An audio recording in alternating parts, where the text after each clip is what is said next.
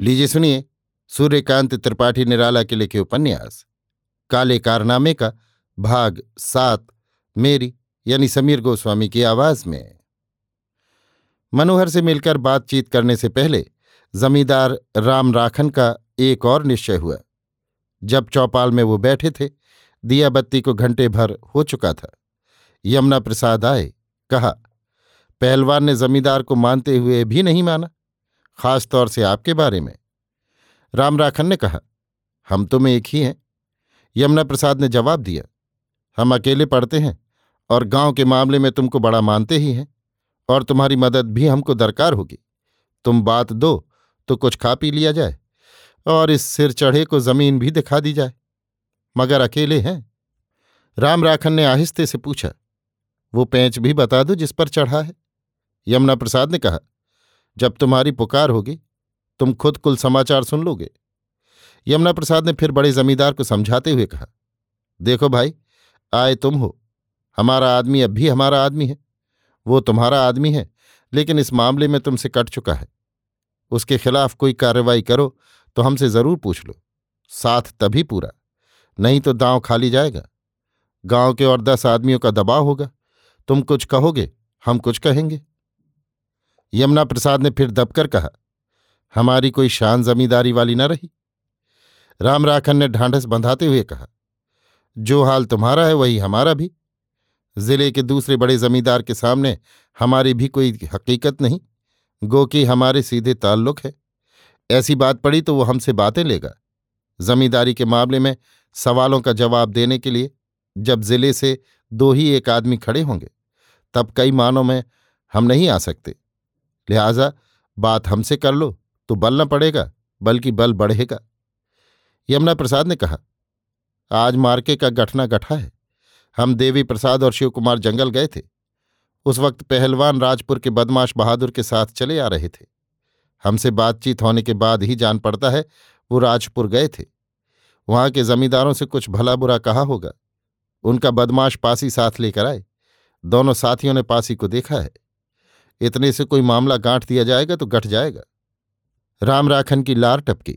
कहा, इधर दो चार हज़ार इकट्ठे कर लिए होंगे। चलता है तो जैसे धरती धमकती है। यमुना प्रसाद ने कहा हाँ पाँचों घी में है। आजकल दूनी खुराक है। कड़खे ही बोलता है। राम राखन ने कहा तो मौका न चूकना चाहिए। तुम्हारा कोई आदमी भी है? यमुना प्रसाद ने कहा, शिव कुमार को तैयार कर लिया जाए। इसने देखा भी है। मुद्दा ही हो जाए। हम दोनों गवाही में रहेंगे। एक गवाह को वो जानता है। एक तैयार कर लिया जा सकता है। अगर हम गवाही ना देना चाहेंगे। राम राखन ने कहा, शिवकुमार कमज़ोर है। वादी कुछ मालदार होना चाहिए। अच्छा सुनो, तुम्हारे हल्के में मिश्र जी रहते हैं। हमारे मान्य हैं और लक्ष्मी की कृपा भी है। तुम चले जाओ, उनको बुला लाओ। तब तक हम मनोहर को समझा लेंगे, क्योंकि पेशबंदी ज़रूरी है।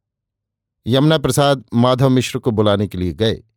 राम राखन मकान के अंदर अपने घर में गए और चबूतरे पर कसरत करते हुए मनोहर को बुला भेजा। पिछले अंक में लिखी हुई बातें मनोहर से करके अपने पलंग पर आ गए। आधे घंटे के अंदर यमुना प्रसाद मिश्र जी को लेकर जमींदार साहब के कमरे में दाखिल हुए। इन तीनों के सिवा वहाँ और कोई न था। राम राखन ने आदर से मिश्र जी को बैठाया। सम्मान से उभरते हुए भी जमींदार श्रेणी को मिश्र जी काल जैसा देखते हैं। दुनियावी कामकाज में उनकी मान्यता काम नहीं करती और अगर जमींदार के इशारे पर ना चलें तो गाँव में महीने भर भी गुजर न हो। ताजिर आते हिंद के किसी दफे के शिकार हों और जेल की हवा खाएँ। कई दफे इसी मान्यता के कारण जाते जाते बचे। ऊँचे दर्जे के ब्राह्मणत्व का ख्याल नहीं किया।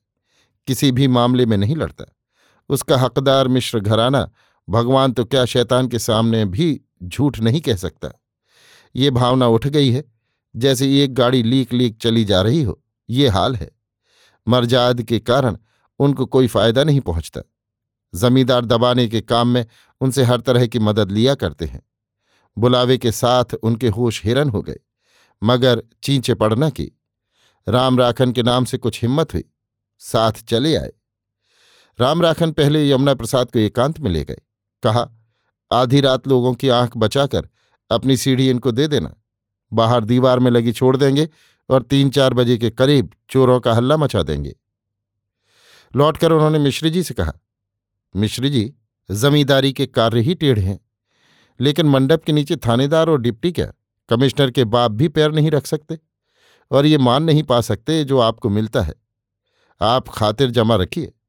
जमींदार का साथ करने वाला, जमींदार का आदमी सरकार के खास आदमियों में है, उसका बाल माँ का भी नहीं हो सकता। कहने के मुआफिक, पाँच सौ कम से कम बताइएगा, बल्कि और ज़्यादा। संदूक के ताले वाले तोड़ रखिएगा। मिश्री जी, अनुभवी आदमी, मुस्कुराए। पूछा, किसी की शक्ल का बयान तो नहीं देना?